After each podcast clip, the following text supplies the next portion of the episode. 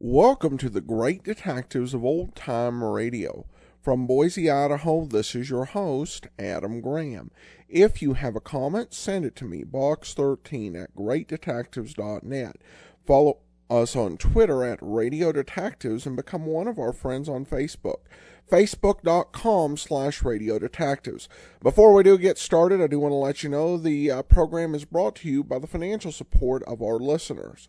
And I want to thank uh, George for becoming a Patreon sponsor at our rookie level, which is a donation of $2 or more. And then I also want to thank Michael for becoming a uh, Patreon supporter at the Detective Sergeant level, which is, of course, $7.14 or more. Uh, Michael's been a long-time friend of the show, and so I definitely do appreciate his support. You can support the show on an ongoing basis at patreon.greatdetectives.net, or you can send a one-time donation support.greatdetectives.net. Also, over at greatdetectives.net this weekend, be sure and check out my review of uh, Big Finish's Sherlock Holmes story, The Perfidious Mariner. And you can get all my articles sent directly to your Kindle. You can try that service out free for two weeks uh, just uh, in the Kindle store. Well, now it's time for today's episode of Dragnet. The original air date, September the 28th of 1950, and the title is The Big Death.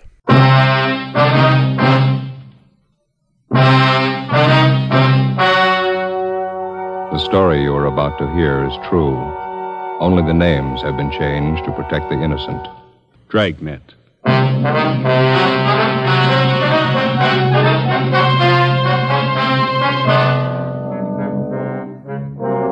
You're a detective sergeant. You're assigned to homicide detail. A socially prominent citizen is plotting to kill his wife. He tells you his plans for the murder. He hires you to do the killing. Your job stop him.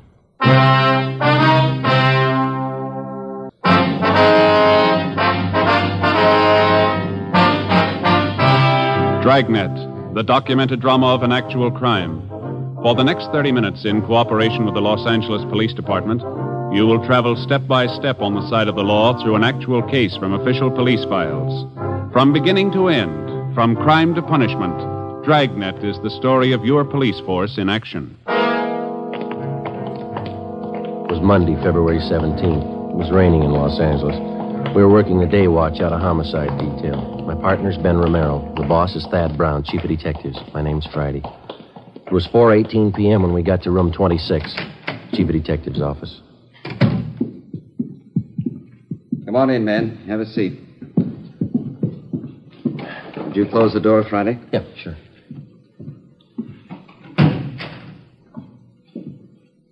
Captain Steed, Sergeant Romero, Sergeant Friday. I'd like to have you meet Special Agent Ray Kimball, Public Utilities Commission. All right, Mr. Kimball. And his friend, Mr. Trudeau. How do you do? Trudeau. How are you, sir? Gentlemen, Mr. Kimball and Mr. Trudeau here have some important information to give us. Mr. Trudeau, would you like to repeat for these officers what you told us a few moments ago? Yes, sir. Well, a friend of mine wants me to kill his wife for him. I'm convinced he means to go through with the thing. Naturally, it goes without saying that Kimball here will back up the veracity of the story. Well, Mr. Trudeau, who is your friend? How long have you known him? His name's Charles Stone. Guess maybe you heard of him. Owns a string of warehouses around town. I used to work for him. Oh, yeah, go ahead. Well, the other day he called me and asked me if I was working. I told him no. Then he asked me to meet him in front of the public library. That was last Saturday afternoon. Did you meet him? Uh, yes, I did. And he took me to a bar in the neighborhood, started telling me all about his troubles at home. Mm-hmm. He said his wife was stepping out on him, running around with other men. Well, we had quite a few drinks, and I guess I thought that's what accounted for it. What's that, Mr. Trudeau? Well, he leaned toward me and he said, Here's the dope. The wife and I haven't been getting along well at all for about a year. She's stepping out with some other guy on me, and to make a long story short, uh, well, that's when he told me. Yes, sir. He said, I want to lose her.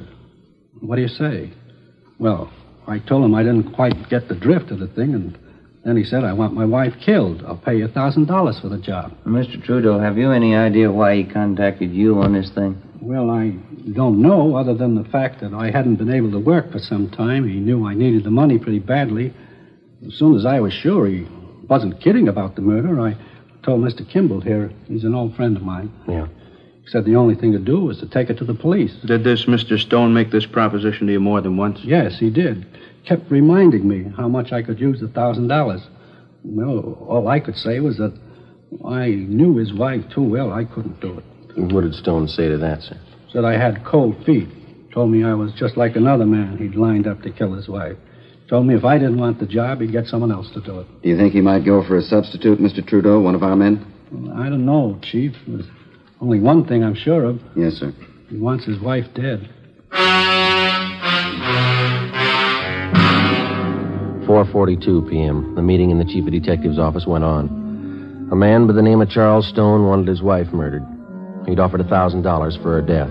He'd approached two men to do the job, and both had refused. From the information we'd received, we knew he wouldn't stop there. There were a lot of people who'd kill for a thousand dollars. It was only a matter of time till he found one. A plan was formulated, and Ben and I were assigned to the case. 5 p.m. Together with Captain Steed and Mr. Trudeau, we left Thad Brown's office and went down the hall to homicide. In your last meeting with Stone, Mr. Trudeau, you refused outright to have anything to do with this plan to have his wife murdered. Is that right? That's right. Did you leave any opening at all?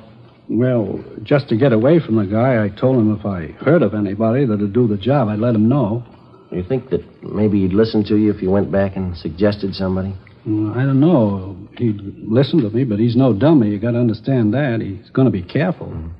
Well, which one of you is going to play the killer? I'd like to try it, Skipper.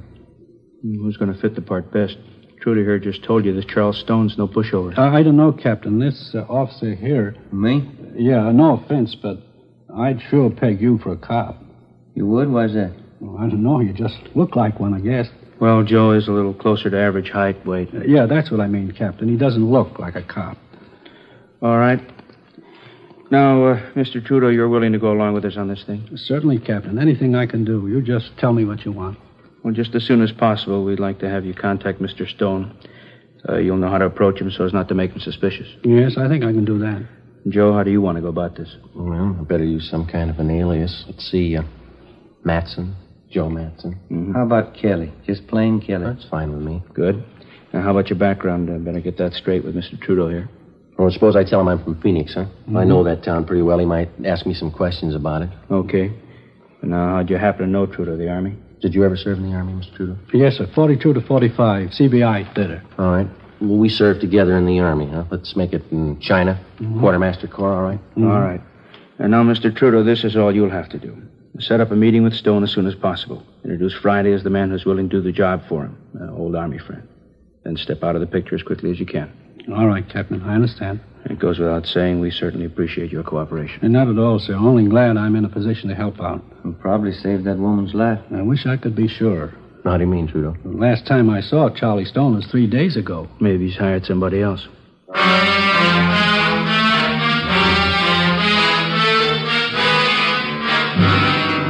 Five thirty p.m. Captain Steed ordered two teams of men from homicide to watch Charles Stone's wife, Mildred, until further notice. For her own protection, she'd be kept under 24 hour surveillance without her knowledge. We checked the Eye Bureau to see what we could find on Charles Stone. He owned a gun, a 32 Smith & Wesson revolver. That's all we found. He had no criminal record. We knew of him only as a social figure from a prominent family, and supposedly he was happily married. He owned and operated a chain of six warehouses throughout Los Angeles. His business reputation was good. Captain Steed ordered that Charles Stone also be placed under 24 hour surveillance immediately. He would be kept under watch without his knowledge. Ben Romero and Gil Encinas were one of the teams assigned to tail him. The next morning, I checked in for work at the usual time. At 10.15 a.m., I left Captain Steed's office and went into the squad room. Homicide Friday. This is Mr. Trudeau, Sergeant. I saw Charlie Stone a few minutes ago. Yes, sir. How'd it go? We talked about 20 minutes. I told him you might be willing to do the job. What'd he say? He wants to meet you. Before he hung up, Trudeau told me that Charles Stone would meet us that night in Section B in the grandstands at the midget auto races out near Santa Monica. I informed Captain Steed of the development, and then I left the office, went home, put away my gun and all my identification, changed into some old clothes. I boarded a bus and rode back downtown to the Skid Row area where I rented a single room in a cheap hotel. I signed the register J. Kelly, Phoenix, Arizona.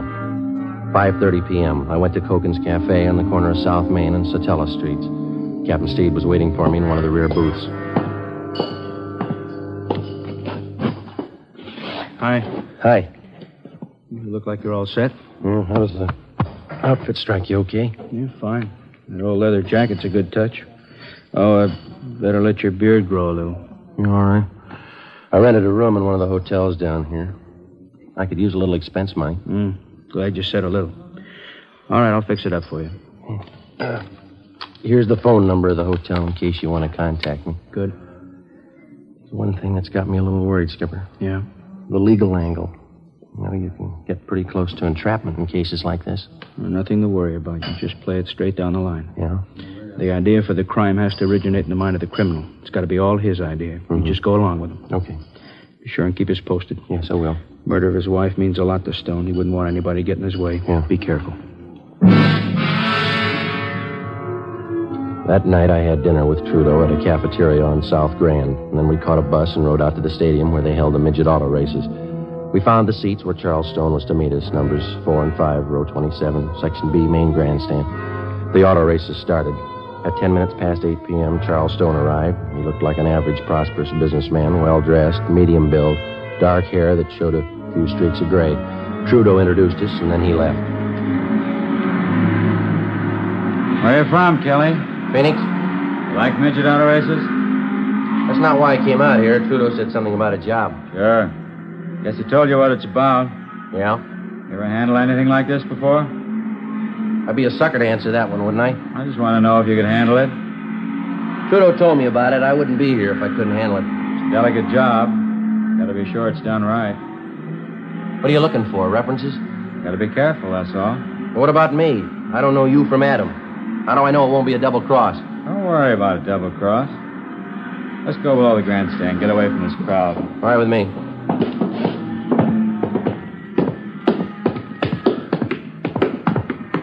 You haven't said anything about money yet. Plenty of time to talk money. I'd like to know. How much you want? Trudeau said a thousand. Yeah. When could you get it? When would you want it? Before? I'd be a dope to do the job without getting paid first. I'd be just as stupid to give it to you first. Say, uh, can I buy you a hot dog, cold drink? Okay?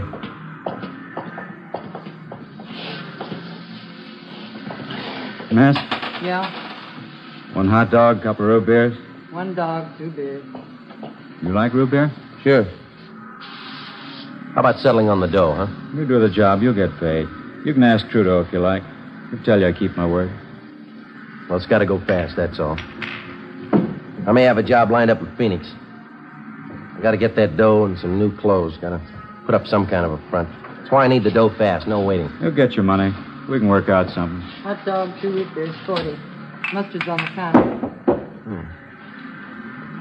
There you are. Just move over there out of the way. Okay.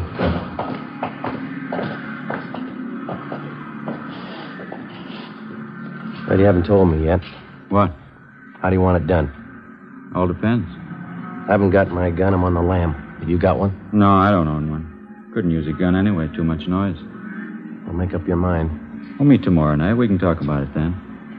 Look, mister, you expect me to sit on this thing for a week. I'm not making a career out of just this one job. What are you worrying about? We'll set everything up tomorrow night. All right, how about ten bucks on the cuff? I gotta live them flat. Hmm. There's five. See if that'll do. All right. Now, how about that payoff, the thousand? How do we set that up? We can talk about that later. Why can't we talk now? Look, Stone, I don't think I like your attitude. You haven't told me how you want the job done. You talk cute every time the payoff's mentioned. Take it easy, Take it Kelly. easy, nothing. I'm taking the chances. How do I know I'm gonna get paid? How do I know you'll kill her? Before I left Charles Stone, we set up a meeting for the following night at 8 o'clock. I caught a bus and went back to the hotel room. So far, I'd been unable to get any other corroborative evidence on Stone, evidence that could be presented in court. The next morning, I called the office and kept them posted on developments. I had my meals at a lunch counter next door to the hotel, and I stuck pretty close to my room. At 2.30 that afternoon, Ben called. We tailed Stone to the midget auto races last night, Joe. Do any good? Well, not bad. It's going a little slow, though. We tailed him after he left you. He drove to a Beverly Hills address, apartment house. Thought he lived in Glendale. Does. The apartment he went to is registered to uh, Gene Howard. Stayed till four this morning. Check the hard girl out. She's a secretary at one of Stone's warehouses. Maybe that explains why Stone wants to get rid of his wife, huh? Here's one more thing. We tailed him to a gun shop this morning. Bought a couple of things, and after he's gone, we checked with the store clerk. Told her Stone bought a box of shells, 32 caliber. Same kind of gun he had registered in it, 32 S&W? Yeah. That's funny. Stone told me he doesn't own a gun. Doesn't look too good in my book. All right, now let's don't start worrying, huh? Don't trust him a dime's worth, Joe, that's all. Oh. All right. You want to check with me later on? I got to keep this line open, Yeah, all right. See you later. right?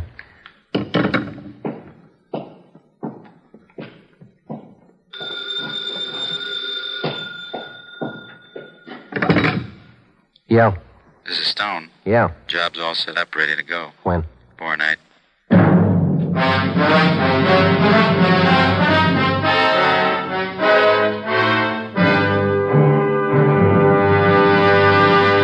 You are listening to Dragnet.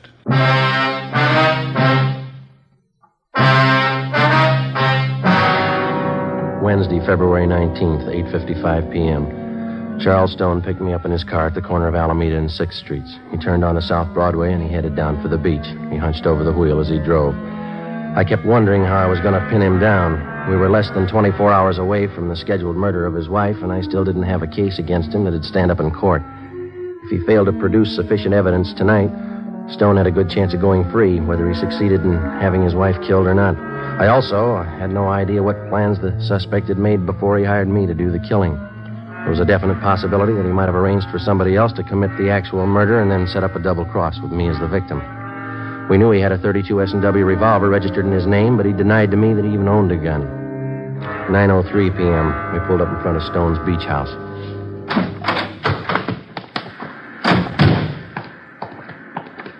Most of the other homes around here are vacant, summer places.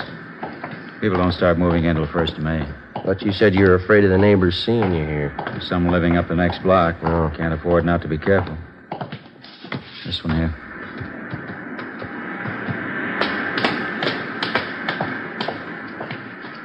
There's the front door key. See if you can work it. I know how it works. You go ahead and open it. All right.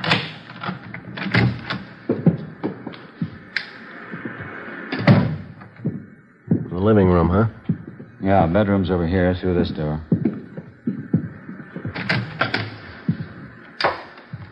Uh-huh. All right, what's the story? Where do I start?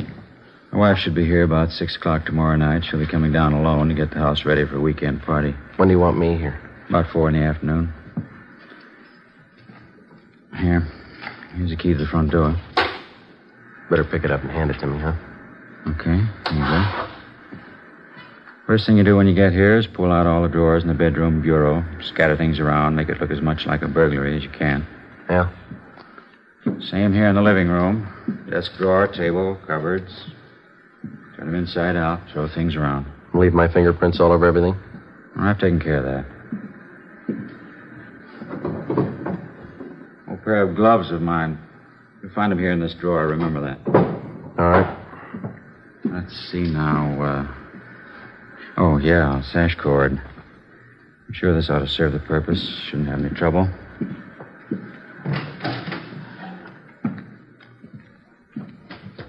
Yeah. Piece of rope's pretty new. It's a little slippery. Won't be with the gloves on. She's not very strong. Shouldn't have any trouble. We'll leave the rope here in the closet. You sure she's going to be alone? Positive. Where am I supposed to hide? Let me show you. Here. I'm by the front door. This closet. Yeah. My wife comes in, closes the door. She'll probably go right to the bedroom, take off her coat. Follow her in, then do it fast while her back's turned. No screams. Neighbors might hear. All right. Want to clean and quiet. Do it as quickly as you can. Now, when you're finished, here's what I want you to do with her. What's that? Take the body and bring it this way. Come here. Here, I want you to see. All right. Across the living room to these French doors. Open this one. You won't have any trouble. Take the body out here on the porch. Come with me now. I want you to get this clear in your mind. Yeah, I think I got it. Take her down to this end of the porch, right to the railing, leave her here. It's very important, you understand? All the way down to the end of the porch here. I don't get it, but I guess it's all right. All right, let's go back in. Uh, look, Stone, I may forget the layout of this house here. Would you draw a floor plan for me? I don't want to get mixed up here. No, there's paper on the desk there. You can draw it yourself before you leave tonight. What's the matter? Don't you trust me? Can't afford to take any chances. Now, what was it? Uh, yeah. After you're finished, using the rope, I mean. Yeah. You'll find some rings on my wife's fingers. Take them all off. Big setting, especially. There'll be a bracelet on her left wrist. Take that, too. What'll I do with them?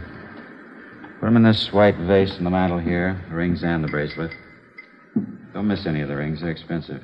Well, how about me bringing them to you? I can pick up my dough at the same time. No, put them in the vase. As soon as that's done, leave here and go back downtown. I'll pick you up where we met tonight, 6 in Alameda, 7.30 sharp. Have the money for you then. Where you going to be at 6 o'clock? I have to cover myself. I'll stay on at the office. Special conference. I don't know. I don't think I like this. What do you mean you don't like it? Suppose something should happen. I got no protection. I'd feel a lot better with a gun. I told you I don't have a gun to give you. Why would you need one anyway? Just feel a lot better, that's all. Buy one if you want. That's your problem. I'm paying you for the job. I haven't seen your money. I told you, when the job's done, you get your money then. There's just one thing I want to make sure of. No mistakes here. Don't worry, you get your pay. Ask Trudeau if you like. He'll tell you you can trust me. You can ask anybody. How about your wife? Before I left Charles Stone, I got one more valuable piece of evidence out of him a special phone number written in his handwriting on the back of one of his business cards. In case anything went wrong, I was to call him at this number. In his own handwriting, I also got a list of times that I was supposed to remember when to come to the house, when to leave, when to meet him for the payoff. The next afternoon at 3:30, I left the hotel and drove my car out to Venice to Stone's beach house. Captain Steed and another officer from homicide followed me out. We waited in the house together. Shortly before 6 p.m., Mrs. Mildred Stone arrived with Bill, Ben, and Gillensinas. She refused to believe the story of her husband's plot to have her murdered. Captain Steed laid out the evidence for her. This key, Mrs. Stone, you recognize it? Why, yes, it's the one for the front door. It must be Charles. He gave it to this officer, Mrs. Stone, the man who was supposed to murder you. No, I don't believe it. Do you have any idea what's in that closet, ma'am, that one over there? There's nothing in there. I cleaned it out the last time we were here. I cleaned out all the closets. I'd like to show it to you, ma'am.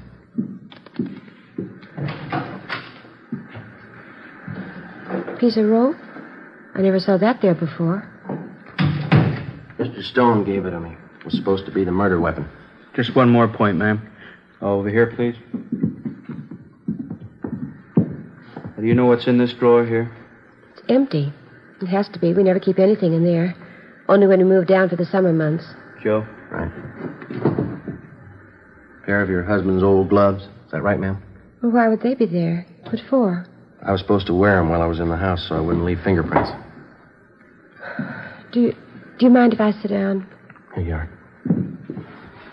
I'm sorry, Mrs. Stone. We know it's a terrible shock for you. I think you realize we had to tell you. It's all right. You've been very kind. You saved my life. I'm sorry now that happened. Would have been better if he'd succeeded. Much better. Take it easy, Mrs. Stone. The shame. Terrible, terrible shame. Is there anything I can do for him? He wanted to have you murdered, ma'am. I know that. He wanted me dead. Yes, ma'am. There's only one thing. Yeah? He's my husband, Sergeant. I love him.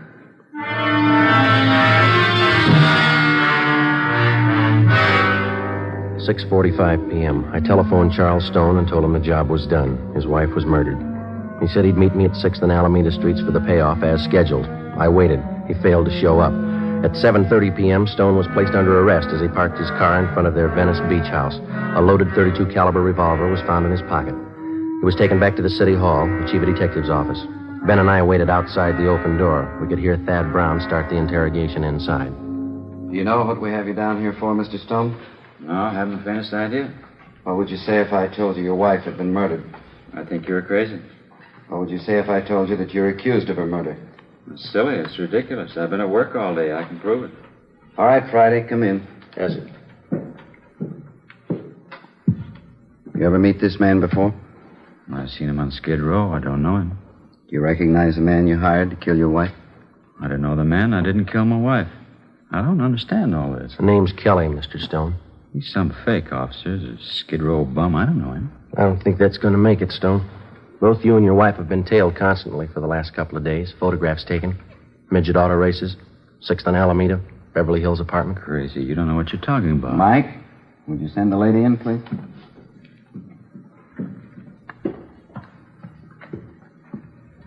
Mildred, you don't believe all these things you're saying about me, do you? Here are the rings, Charles. The bracelet, too. I didn't realize how much you wanted them. Molly, I didn't mean it. I didn't mean it. I don't know what I was thinking of. There, Charles. There, it's all right now. You'll feel better in a few minutes. Yes, ma'am. That's all, Friday. Right.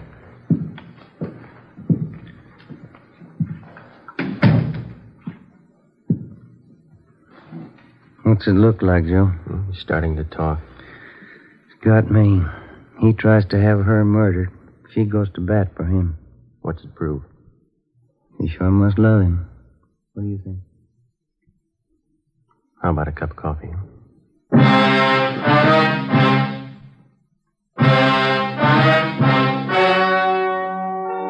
The story you have just heard was true. Only the names were changed to protect the innocent. On May 2nd, trial was held in Superior Court, Department 89, City and County of Los Angeles, State of California. In a moment, the results of that trial. And now, here is our star, Jack Webb. Thank you. To the working detective, the difference between guilt and innocence is proof in the form of physical evidence, in the form of testimony gathered from reliable witnesses. In determining any suspect's guilt or innocence, the difference is actual proof.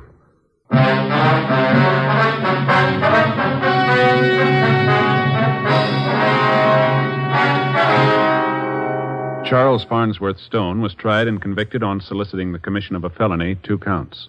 He received the sentence as prescribed by law. You have just heard Dragnet, a series of authentic cases from official files. Technical advice comes from the Office of Chief of Police W.H. Parker, Los Angeles Police Department. Hi, folks. This is Bob on the air for Chesterfield. Every Tuesday night, consult your local paper for time and station hope. And Bing, on the air for Chesterfield every Wednesday night, Crosby. I've called this little seminar to teach our new boy the ropes. Say, Sag, I think it's only fair to warn you, with me selling Chesterfields this year, you'll have to limp along lively to keep up. Oh, say, since when have you been in any competition, lover boy? When, when we're in pictures together, who always gets the girl? Which only backs up the old saying, everybody loves a fat man. Seriously, friends, Skinflint and I, we do agree 100% on this. Hear Hope and Crosby Tuesday. Next, We the People on NBC.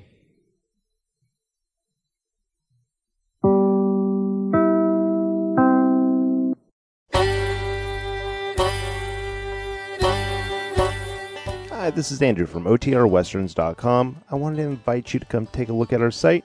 We stream live OTR Westerns 24 hours a day, 7 days a week, along with putting out podcasts of old time radio westerns.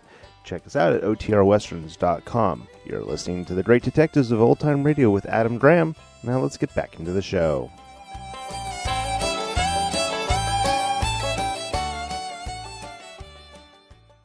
Welcome back. Well, a pretty interesting episode.